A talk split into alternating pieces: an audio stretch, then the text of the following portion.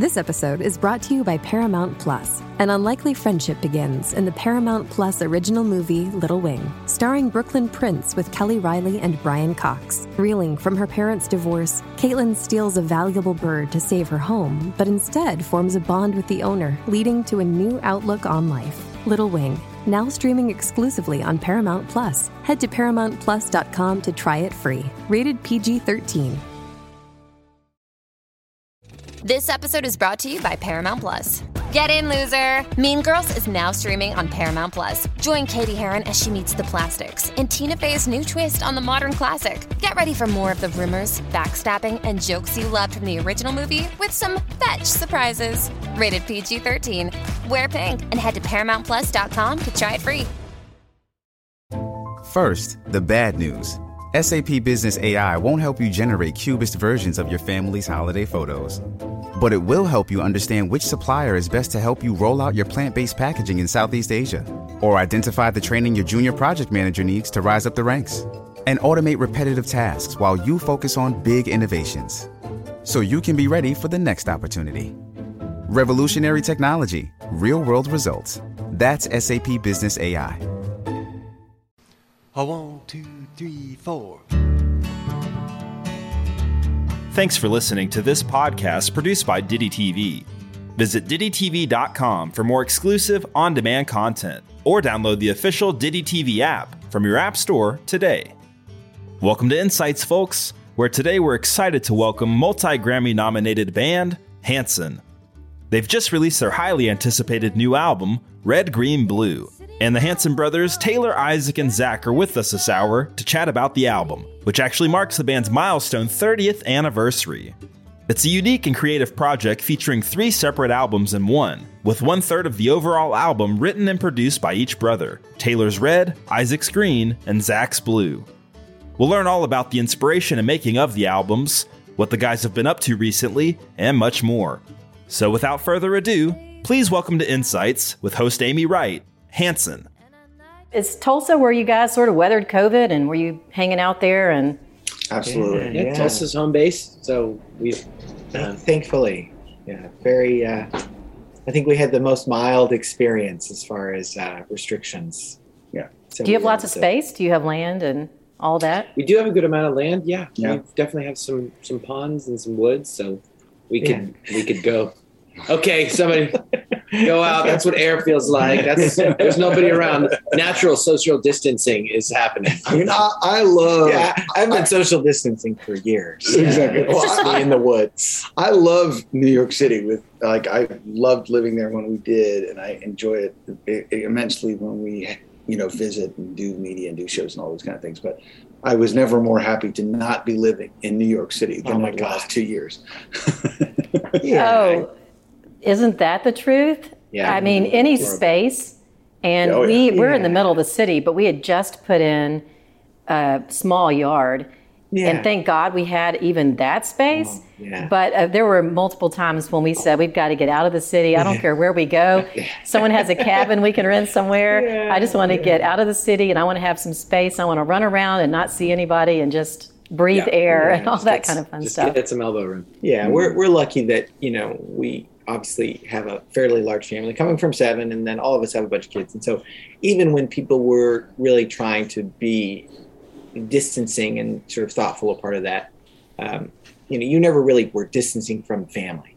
Right. And so it was, there was always a, a fairly large social group of people that kind of, it's like, we were with each other yesterday. I'm not going to social distance from you today. Like, that doesn't make any sense, right? Yeah. yeah, may, maybe somebody I haven't seen, but Yeah. but you know, we were at, at grandma's house or mom's house, you know, yesterday, so we'll just keep seeing each other. Well, yeah, and if somebody starts feeling under the weather, we won't hang out with them. Yeah, that's like you know, it's very normal. That's what I told Zac for three months. So it was weird. yeah, exactly. I'm like, I feel fine. He's like, no, no. no, no, no. Do you? So I, I told you I was sick for three months, right? Yeah. Well, yeah. I guess uh, I'm still sick, guys. I gotta go. Well, I had COVID. I, I had all the vaccines, and then I had a yeah. booster, and then I got COVID. So I've had it all done at this point. Oh, yeah. Yeah, same, No. same here. Yeah. Yeah, same. Wow. Okay, so y'all grew up in Tulsa, big family. Um, were you when did you start playing music? And was that sort of a requirement in your family that everyone take an instrument or? Definitely not a requirement. We started in sort of officially in 92. Mhm. So uh, 30 years. Uh, When Zac was six, I he was doesn't even remember starting six. band. You know, we were singing before. I was that, eight, by the way. Just Yeah, kidding. there you go. Yeah, there you go. you know, Yeah. you know. I know. I I know a- exactly your pain. yeah and and and so like it wasn't i think a lot of that stuff wasn't really conscious we used 92 as the point when we actually we actually tried out to perform at like an arts festival and so that was the first we time did our first proper show there. Yeah, Yeah. it's like more than just like you know 15 minutes of the songs. Yeah. you know we had memorized. It was It like, oh, we got to prepare for a show. It's got to be a certain length. we right. et didn't have um, we didn't have any professional uh, musicians that really paid the bills in in our immediate family. Um, so it wasn't as much a tradition in that sense, but there was a lot of music around. And my really our mom chose really chose to not go you know super career focused um, as a singer, but truly totally could have. She just didn't really like the rat race of the became. She's an incredible singer.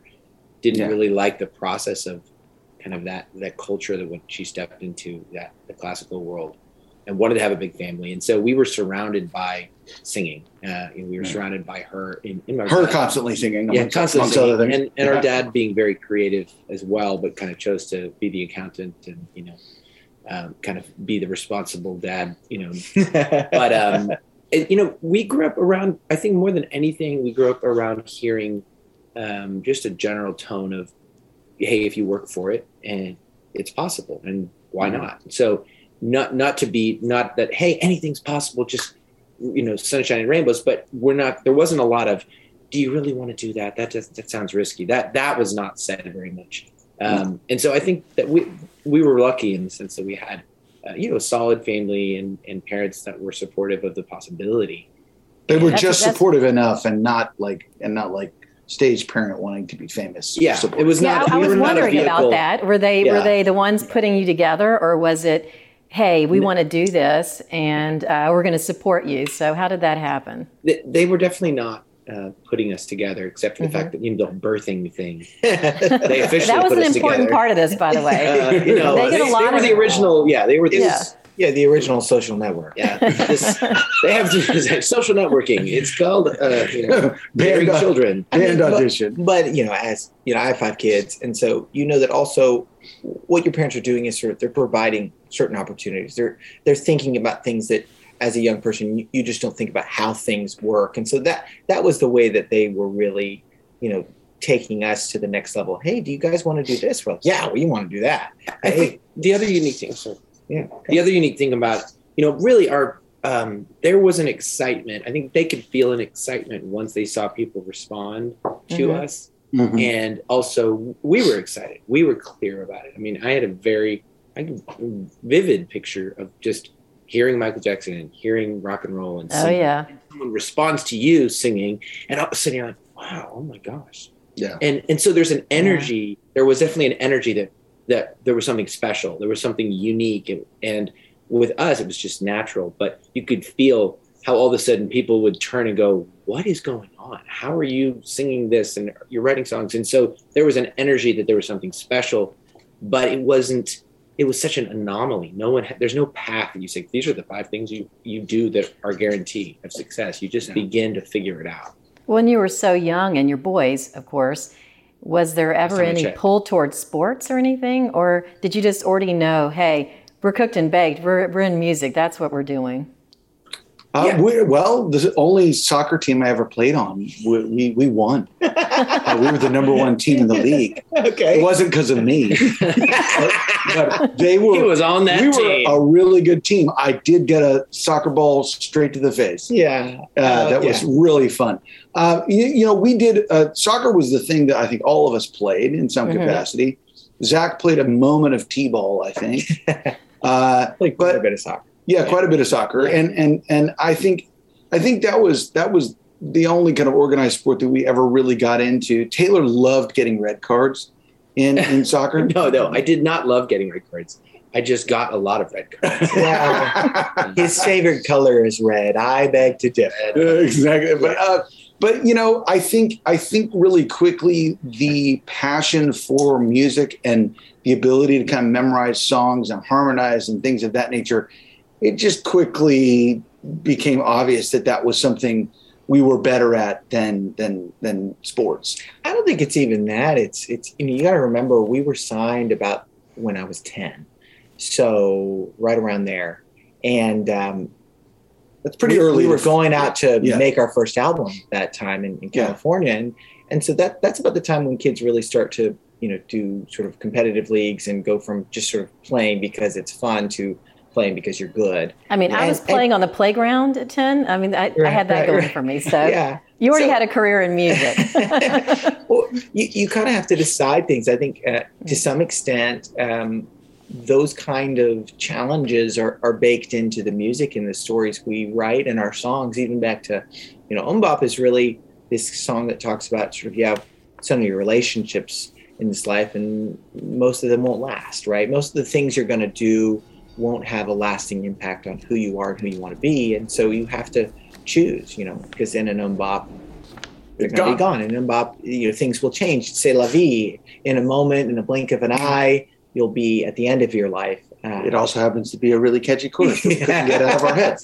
but but but I think I think what you see in us is though um, I think to some people it may seem morbid, like oh you you lost out on on those things. You also gained so many other Oh. things that that you kind of have to just sort of balance it out and say okay I did all these amazing things. I didn't do all these things, um, but but yeah, music was was the path.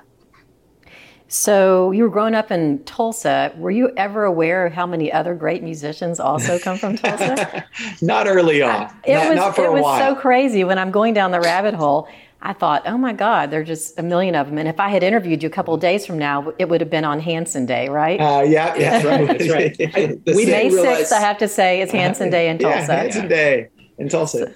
we um i don't think we realized quite how much we're part of the legacy Mhm. of, of music that's come out of specifically tulsa um, until you know years after we started and one our, our good friend who sadly passed away a few years ago steve ripley took a real mad scientist brilliant engineer and musician also you know, Guitar, guitar band- maker, and then also, yeah. band from the Tractors, and he was he was Leon Russell's engineer, and he was in Bob Dylan's band. Anyway, Steve's amazing. Um, he was a real a real historian for Tulsa music, Oklahoma music. And one day I remember him saying, "You guys are, you know, you guys have the Tulsa sound." I'm like, "What's the Tulsa sound?" And it Mm. is that fusion. You know, there's probably something to do with the place that it is in the country, the kind of community. It's you know a little bit of gospel, a little bit of blues, a little bit of twang. You know, that's kind of baked into the dirt. You know, and Yeah. and even though we came out of Motown and got you know really soul music and then into singer songwriter and craftsmanship, like we have little pieces of a lot of these tones that you hear and from J.J. Cale to Leon Russell to um, even Band. some of the yeah you have the Gap Band you have you know there's all these different sounds that do have some connective tissue and um, maybe also just um, the bootstrap energy being in Oklahoma you know you got to figure it out you got to fight for it a little bit The land run is still somehow embedded in Pe- all of us yeah, people are people are kind of go go getter. You have to be um, if you're going to do cre- if you're going to be creative, you really have to sort of make it happen. Um, When if so- you're out on the ranch, you need a you need something to do, right? So- right, right, right. Yes, exactly. exactly. Yeah. yeah you the gotta entertain yourself. Yeah, Right. Entertain yourself. and then of course there's you know huge amount of country, and unbelievable amount of country. music. Oh yeah. yeah. And were you guys writing your mus- own music from the start, or were you getting help from that department? And because No. you were so young, I, The- I was the- wondering that. The early, earliest stuff we were doing was mostly singing songs we had heard, you know, singing Uh-huh. 50 songs. And, and quickly, Isaac and Taylor were writing. And, and you know, by the time uh, we were really recording our first independent album in, in Oklahoma, we were already writing our songs. I think it became, I'm not sure why that was such an obvious, immediate thing. Hey, I need think to it's just write, an you know? inclination. I think. I It's just creativity. Yeah. Yeah. I mean, you just, you just, uh, at some point, you, you know, get like I remember vividly. Our mom, you know, played piano, or at least in some capacity, you know, had piano lessons over the years, and so she had played piano, and then our dad had played a little bit of guitar as well, and so I remember at nine years old when I was in third grade asking my mom how to play, you know, some chords. And she just said, well, here's C, here's F, here's G.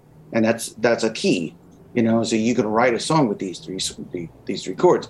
And then that day I wrote a song It was a relatively forgettable song. It's amazing. but but but but it all you know every you got to start somewhere right you know and and and it, it, I remember you know it was very earnest and all these things and you know whatever but it the, the song itself is not important but what was important was that you I for some reason or another immediately understood dun, dun, dun, and go oh I can write melodies to where these chords are going back and forth and some of that is just memorization.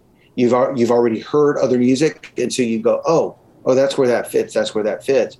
And and i think also me- having heard especially early rock and roll which is very much three chords and the truth or you know 12 bar blues style uh, music you know more so than others it, it really i think was a great foundation for where to start with writing songs. You it wasn't so just completely out there it wasn't like you were listening to piano man you know by billy Right, joel right. going i gotta learn how to do that in order to write the songs no no no It wasn't yeah unattainable. It was it was within your grasp. I think too with songwriting, um, you know, if you're a song, if you're going to be a songwriter, it's it's going to be hanging there. You know, it's creativity. You know, whether you're good at it, whether it becomes well honed, that's the work and stuff. But I think like singing, you know, writing songs is just is ideas. You know, it's just ideas. It's thoughts. It's creative thoughts on, and that the structure is a musical a musical story. I mean, you're using music to tell a story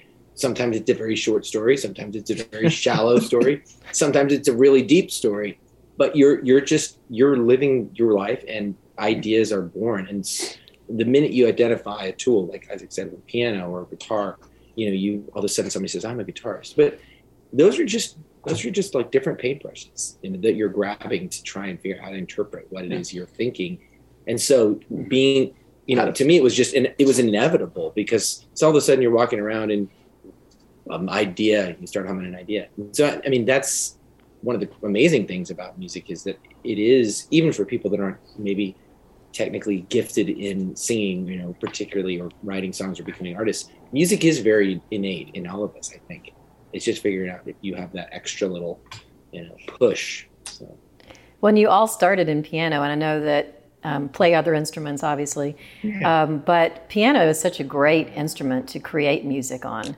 And um, you know, I grew up playing the violin, and I wish I had had that piano foundation, just because it's such a great instrument if you want to write music. I Yes. think. it's it's literally a composer's instrument I Yeah. mean, it's literally Yeah. what you know. It came out of all the, you know, what was it? It came out of Vienna, basically. I think. Yeah, yeah. It's well, you know, that that's certainly That an and amazing thing sausage. that yeah, yeah. Button sausage. piano, piano. Yeah, we all played piano. All took classical piano for a period. Uh, me, me the least, because uh, I decided I, I didn't like counting, and so I had to quit. and become a drummer Uh, and then I took up a career of counting. You know, God has a sense of humor. yes, yes. the universe is like watch this Um, yeah, well, maybe but- it's more that you just were innately counting as a Yeah, drummer. maybe. You just didn't want to have to actually count. So Well, I- I think what it actually is is I'm incredibly controlling, and so when someone else said count, I said no. I'll count when I feel like it. I'll start the song whenever I'm ready. you know. Oh. yeah it's uh, it's uh, it's ironic So, how did your lives change when you put out that first album? And it was so huge. It went viral. It went all over the world. So, you went from, you know, kind of a local Tulsa thing to worldwide fame. How did that affect you, or did it? the short answer um, version would be it, it was incredible and it was exciting and, and it was what we dreamed of doing to see Yeah. you know to have the potential to um, to write a song and share it with fans and we we saw very quickly just the power um, the power of music to connect with people. I mean you you talk about this you know music's a universal language but when all of a sudden you're in indonesia and you're in you know the uk and you're all over the us and people are singing those song song back to you i mean it just it's it Wow. floors you you know? I'm sure it didn't hurt that also the chorus of of it's literally MMMBop n- is nobody's a language. universal language. yeah. um, it's like MMMBop is you know It's the closest thing to baby. Anyone language. can sing that, right? Yeah, that's exactly. right that's right Although it's surprising how many people remi- remember the rhythm the incorrect. answer to world peace is MMMBop Yes. everybody sing together So, so you're now you're famous, and um, you're in that sort of train. You're putting out new albums, etc. Um, what what was it like the transition for you guys from sort of the golden age of the album to the digital age? Because right. That was for a lot of musicians that was really tough. It was a whole different um, ball of wax. But you guys are so young that it almost may have been kind of fun for you. I don't know. What was it that is like? wild. Yeah, we we came onto the scene at a time where we really got the very last breath of like, mm-hmm. you know, um, cassettes and things were still there. CDs were totally taking over. Just a little bit of vinyl. You know, we made our first album on two inch tape. You know, analog two inch mm. tape, and uh, you know, there wasn't any Pro Tools or computers. You know, it was like when somebody wanted to use Pro Tools on an album, like computers on an album, they'd call in like a hunchback. He'd come in with like this, you know, the, you know, no, I, I brought the computer. yes, with the uh, Pro Tools. no, ER or someone. It was it was definitely the anomaly. I, we one thing that we had that was was actually a sort of a blessing of that moment is we did have such a young audience and we were so young that we we adapted I think more than most bands could because we were coming of age. And you know so mm-hmm. that audience I mean, we have a, a consistent online fan club a, a, a, website that has a members only section that has been active consistently consistently since 2000 yeah. Um, actually since 99 but you know the form it's in exactly is was since 2000 so 20 plus years um, and that the internet also allowed us to make some decisions about when we ultimately you know we had a big corporate conglomerate that one label bought another label and we found ourselves in a situation that wasn't great mm-hmm. and said hey we want to leave and start our own label part of the the connection with our audience online gave us the sense the confidence to to say, you know what, we're going to build something different. And, well, and also youthful energy because while we did start really young, even when we ended up starting that label and and kind of going, oh yeah, I mean, on we were, own, we were still young. I mean, I I was in my early twenties. Yeah, I was eighteen. Yeah, so it's yeah. like it, we were still. In, in some ways, when we started our independent label, it was almost like we were a new band. You know, it was almost like the beginning of the band you know yeah. now is probably more like 2003 2004 it doesn't mean that the stuff before that wasn't us but but the kind of the, the trial by fire was certainly in that period. Yeah. Why did you start your own label? I mean what was the impetus there?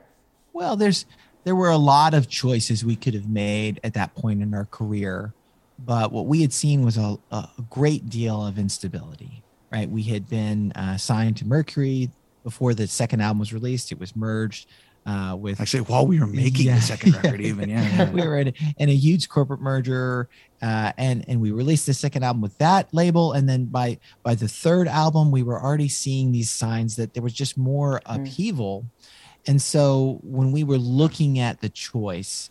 Uh, we we were now kind of working with entirely new team under the same record label name, right? But it wasn't the same label. And we said to ourselves, how do we create longevity for us? How do we create a place that we can grow into? I think that's a big theme in our choices as a band. Yeah, uh, is trying to say what what do things look like in a decade? What do things look like, uh, you know, 20, 30 years down the road? Because those are the kind of choices we want to make. Because we know no matter what we do, it's our name, it's our face, yeah. it's our story and everybody else can it. have another career the manager the label the record exec we can't we, if we don't if we don't have some level of stability and, and control we're going to be yeah. we're going to be just thrown around with the tempest and the winds of you know said time on the sea of music you know and it's and that's a that's a real challenge and and like zac said i think the instability is the right word because when you really look at it we were basically signed to one record contract, but actually had three record labels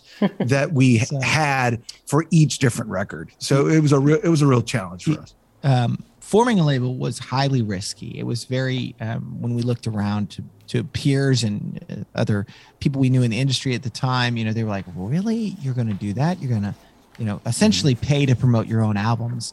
But uh, I think for us, it just seemed like um, the great choice. I mean, everything about being a band is very independent. You're being very different. You're telling your stories. And so it just seemed kind of like a, a natural choice to take that risk too. we, we made a documentary about the process, um, which began as just, hey, let's film the process of making our third album, show the music, and in, and it ended up painting a picture of kind of the demise of that relationship and ultimately starting the label. And interestingly, now, I mean, that was we did it then in 2003, 2004. That's when the the project finished, and the documentary we took around in 2005 to all these colleges, and told did lectures about it and screened it at schools. And and we were talking then about hey there's this moment you know there's this emerging internet and the independent music is different. You know bands like hanson being indie you know that means something has happened because we're you know a mainstream quote unquote Sure. band with and so it's interesting now because unfortunately a lot of the a lot of i think the innovation that could have showed up didn't because people began to you know again labels began to take over a lot of the new technology companies that have been born now youtube and google and um, you know apple music or become victim to it. yeah either way. but but it was it was a lot of things we were also saying have occurred which is so many bands now are doing are structured more like the way we set up 3cg was this idea of you know producing music at a hopefully a more reasonable cost and managing that differently and then connecting your business in a more you know cohesive way between your touring and your merch and your e-commerce and and ultimately working with labels as marketing partners and having less having less com- you know complete control from the label. Um, but really you know it's just about you just make decisions each chapter to say okay how, where are we? What makes sense? Like are we do we have the courage to make the hard choices?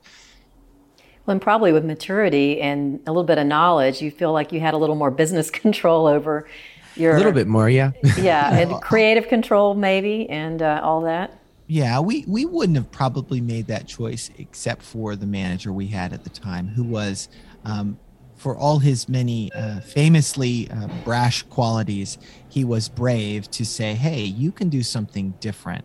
And I think with that kind of uh, Oklahoma bootstraps kind of mentality combined with Allen Kovac, who was our manager at the time, and his kind of history with with bands and careers, it, it, it made for a moment where um, doing something new really was the only choice. Doing something different really was the only way to go. Um, and and so you know the rest is a little bit history. Well, and as an example, an affirmation of why it was a good choice to do that, especially at the time, uh, we realized that, ironically, the label that we almost signed with before we started the label, uh, that label ended up hiring the A and R guy that we were escaping from on our previous label about six months later. Right. In in the musical chairs of the music. Yeah, business. like Yeah, and it was like, oh my god, we would have been stuck with that guy again. yeah. So That now, see, that's validation. Um, now, do you guys record other artists, or is it mainly the labels mainly for you? It's really um, we have always intended to record other artists but we've never released another band on 3cgs it's Yeah. really acted as a self-release uh, vehicle. Yeah, but i think you know our so much of what we've done too you know sort of feel like we've been guinea pigs in our own experiment of well what is it going to what does an independent band need? And what's one of the things that's happened in our structure is more and more things have come in you know from our e-commerce or the, what we do with our fan club to the way we interact with you know the marketing side of things the distribution side of the label. I mean when we started the label it was lots of distribution deals with different regions of the world. And now i mean we're set up with a partner where we're you know releasing the record simultaneously everywhere in the world. And so all these little things we've definitely hanson has been uh, we've benefited from and also been kind of experimenting on Challenged by- ourselves. Yeah. I, I think too what you see in us is that desire to build something and, and what we tend to do when we find someone that we love or, or want to help is is try and help them build their own ship you know their own place mm-hmm. to create music and release their music. And instead of trying to be in the acquisition business of record Right. labels sort of i own a piece of you and i own a piece of you which can really serve people in the right relationship but we, we've tended to be like how can i help you build your own ship?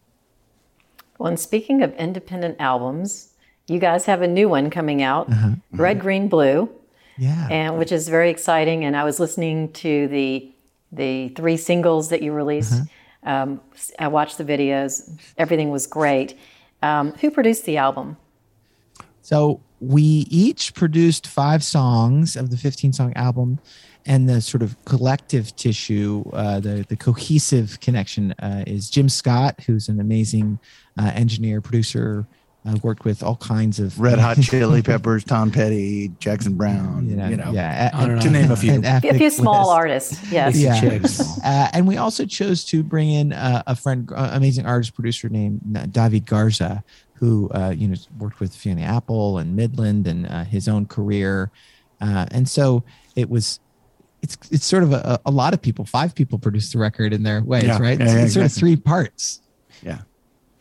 So, what do you think they brought to the album? You guys are so creative yourselves, but um, did they bring like another element to the uh, to the music?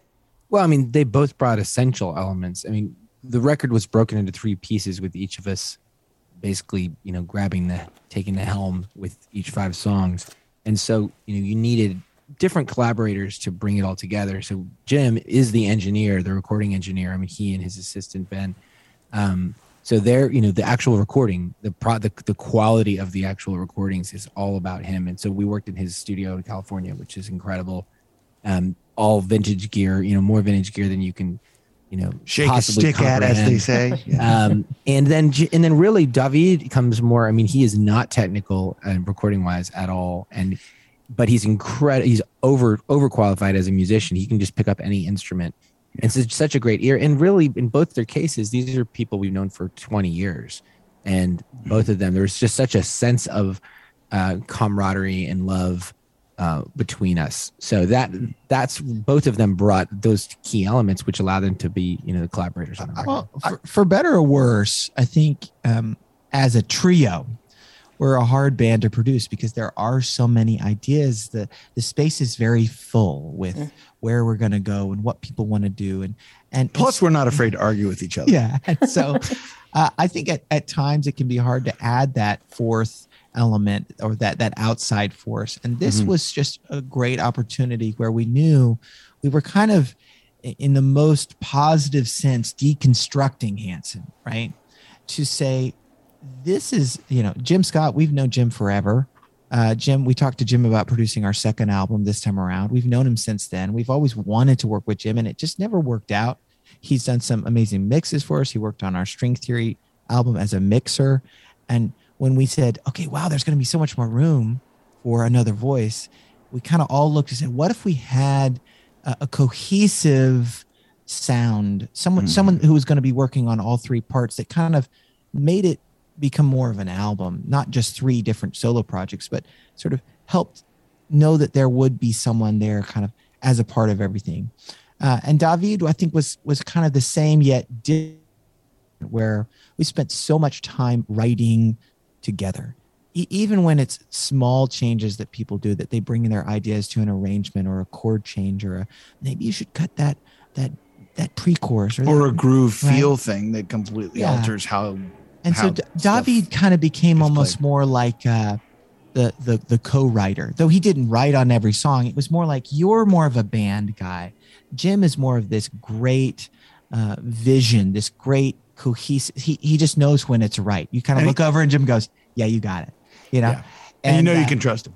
and so it was it was cool for for me i almost felt in a way like i i isaac and taylor stepped out of the room but they stepped back in as jim and david you know getting sort of in a way similar kinds of feedback.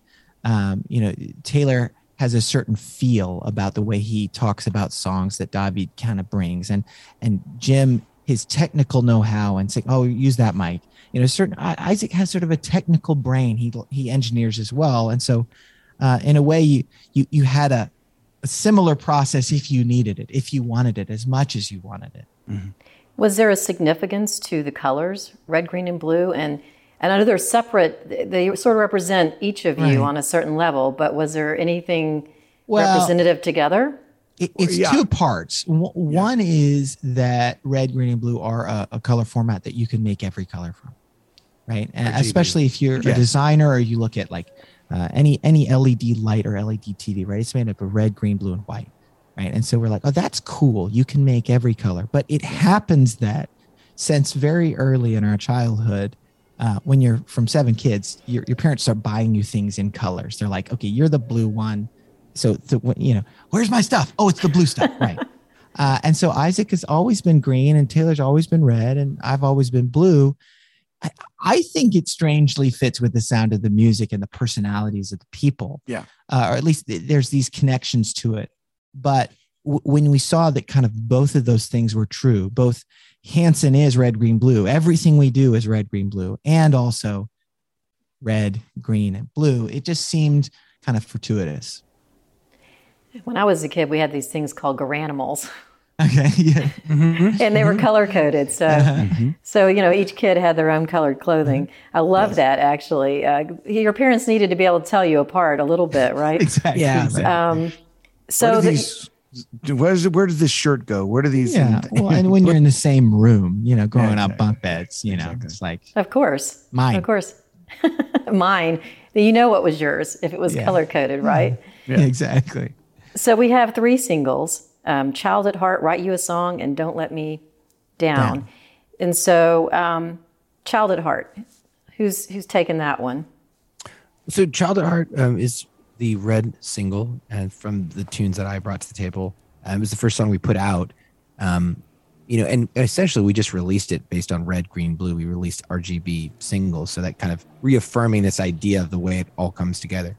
Um, but it was an interesting one to begin because it is um, it's kind of a soft start for us. I mean, we we've always written. There's always ballads. There's always mellow songs on albums, but we've never started an album release with with a ballad. I mean, we released "Go" as a single on the Walk album, um, which was k- kind of the first proper single, but still "Great Divide" set the tone for the record when it came out um, thematically. And so, so "Child at Heart" is, I mean, really very, very on the edge of ballad. It's very direct. It's very intimate. It's talking about having kind of keeping hope in mind, even as you begin to grow and you you're looking at the world and you're feeling like there's two paths to take. I can start to get uh, become a cynic and start closing up and start closing down when the world keeps sort of beating you up. You know, with what what happens in life. Yeah, exactly. Um, or you can in trying to hold on to that that openness that, that you have as a child where you believe in the possibility and it frames you know it and frames it- innocence. Yeah. yeah and Right it's on. it's not it's not to say that it could be a child just be childlike all the time but that childlike heart which is open and thinking about possibilities so um yeah it's a really i'm really proud of the tune i think it is one of those songs that uh, very rarely do you get to start a song with the chorus so when that song starts like here it is and so that's always fun because it it gets right to the point I also like Child at Heart because of stylistically, it's definitely different than stuff we've done in the past. And I think that's true actually of all these singles in a lot of ways, which I think is cool because the record itself is a unique, you know, project in a lot of a lot of aspects, a lot of ways. Um, but but I like the fact that it's got this kind of Brit rock, you know, songwriter thing very straight going ahead. on, very Yeah. straight ahead, and those big uh, electric guitars with a with an acoustic guitar that's like right up front. Uh, it, I, I'm- I, I love, I love what that says, not only about us as a band, but also what it says about the record. What about "Write You a Song"? Write You a Song uh, is the first single from the green portion of the record, and that, and that's me. Um, it it's a very personal song. It was actually written directly because my daughter, in a very kind of late in the evening emotional moment, said, "Daddy, I don't have any songs. You never write me any songs." And I was like, "Well, honey, what about this song? And what about that? And what about?" She's like, "No, but it's not my song." And then it happened that a good friend of ours was coming through town on tour, and uh, I had him come stay at my house, you know, as a stop off on his way out to California. And I said, "Hey, man, you know, since you got an extra day, why don't you just stay with us for an extra day? And hey, we could write a song, and and maybe it'll end up on this new record. It'd be really be really fun. Let's do it. We've known each other for a long time. Let's do it." And so his name was Paul McDonald. He's a fantastic artist, songwriter, all that. And um, and it unbeknownst to uh, him, uh, he- you know, my daughter and I, Odette, had had this conversation, and he says to me the next morning, "Hey, what if we wrote a song about, you know, how songs are are the kind of thing that stick with you, you know, and and even when you're gone, you'll have this song I wrote for you. What if we write a song like that?" And he kind of had the beginnings of the chorus idea, and I was like, "Oh, that's amazing! I mean." Odette and I had this conversation two days ago. This is exactly the right idea. This is perfect. And so we leaned into it.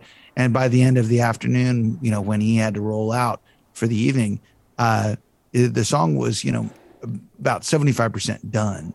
And so, it, and that, and then, you know, Odette was in the room half the time, you know, humming along to the song. So she knew it was for her. So it was, it was very cool. And so it made sense that then she ends up in the music video because it was just too darn easy and too literal that we, we couldn't avoid it, you know? I was I wondering cool- if that's why she was in the videos. Yeah. I think what's cool about that song is we we've experienced so many times that sensation, right, of seeing how songs become something bigger, right? You you write it for yourself, and then somewhere down the road you meet someone who goes, "That's my song. This is my song with my dad, or this is my song uh, Mhm. with my kids," right? And you go, "Wow, that's amazing how these stories." that were so personal have become so personal to other people you know outside of my life experiences and and the song really kind of talks about how the song will go on right how it will go on it'll be there for you when i'm not here um, and and it's cool to reflect on that especially at this point in a career that there is a legacy to music and um, honestly you don't always know what it's going to be for different people Well, songs are a little bit like children themselves. right right They go go on and they take on a life of their own, right? they do They they do. do And, um, absolutely Well, so uh, don't let me down. So let's talk about that. Don't Let Me Down is um, an interesting one because it's the last song that I wrote for the the blue portion of the album. Um, but the blue portion was recorded first. And so as I was sitting, um, you know, four songs done, and um, I'd been sort of challenged by David. He said, Man, I, I love Bad, which is one of the songs that I record. Man, I just, I wish you had something like that. Uh, that was just taking this feeling that I love so much and doing it even more. Um, and I was sitting, you know, two in the morning, sort of in my hotel room in California, and and it was almost like um like an anthem for the whole process, right? As each one of us were taking on a a solo project in our own ways, at our own speed, writing in these styles that were very representative of us, telling our stories. Like I was sitting this feeling at two in the morning before recording my last song, and I go like, the moment is now. Don't let me down. Like, don't leave anything to question. Um, It's it's you know we have so much confidence and, and experience that sometimes you forget like how many things you've been through, and you still have to tell yourself like, hey, I'm I'm capable of this. I, I I'm so proud of what we're doing. Now now now give it all. Give it all away. Uh, and so that's sort of what the song became. And you know, it's sort of this almost epic 80s rock anthem, right? and it was really special because it was done. I thought it was totally done. And then right after Christmas, uh, a friend Zach Myers, who's in the band Shinedown, and also me- lives yeah outside of Memphis. He lives in Mem- yeah, he's Memphis. a Memphis boy. Yeah. Um, he sent me a he, he FaceTimed me uh, like two days after Christmas, and uh, he had gotten a Peloton bike, and he's like, "Dude, how do I put these shoes on? How do I like?" Because he knew I rode on the Peloton bike, and you know, and then I'm talking to him, and I'm just like, "Hey, I've got this song. Actually, you would be amazing w- with your guitar skills to add to this." And so he ended up uh, adding his uh, guitar, beautiful guitar licks to the song, and uh, it just made it. I think what it did for me was it it put an icing on top of this beautiful cake. The song was about this process, but then the fact that the friendship, this this sort of camaraderie of bands passing the night became a part of it, and the stylistic difference. I mean, we're we're a rock band, but you know, they're they're sort of like a heavy rock band. You Oh, know, yeah. like it's sort of like it's these different styles coming together. I, I, it just felt like it was the right message to to be the first song people heard from the blue portion and and knowing there were going to be three singles it's sort of the last thing people hear before they dive into the record um, which seemed like just uh, the right way to send people off Well, what an exciting time, you guys. And I know you're heading out on a world tour to support the album. I looked at all the places you're going to be going. I'm jealous, Yeah, of lots course. of places. Um, Lots of And of yeah. course, post COVID, it has to be a ton of fun to get back out on the road. I mean, are you guys excited for the tour? Very excited. yeah. I mean, the, all the musicians, you know, that are used to performing, I think we've we've all gone through a bit of withdrawals, and of course, as fans, I think too. I think fans are feeling the same way. So yeah, very excited, and you know, not just to be across the U.S. but all over the world. So definitely looking forward to to stretching those muscles. See if we can remember how to play live shows. yeah, we're cr- we're cramming in like 47 shows in the U.S., not to mention a total of over 90 around the world. So it's it's a lot of touring in a five month period, but it's going to be a lot of fun. Well, I, I think we've all gotten to see that it's so important to be together, right? Oh, For yeah. people to share experiences and and you know all the things that that are the same and all the things that are the different, you know. And and one of the things that you see at a concert is like all these walks of life, all these age groups, right? uh, Coming in and sharing a song, sharing a, a- an experience, a show, um, hopefully a great moment, Yeah. and and realizing that though though we come from different places, different neighborhoods, different towns, different countries, right? We're very much the same in so many ways, and and I think it's really to get a, to be a part of kind of going back out in the world and and and reconnecting people is a very special thing we don't take for granted. Well, Isaac Taylor, Zac, it's been such a pleasure talking to you about the new album, Red, Green, Blue. It's amazing, and I'm sure your fans are going to be so excited to see you when you're out on this tour. So I wish you the best. Come see us in Memphis. Absolutely. thank you so much. Look forward to it. Take care. Bye bye.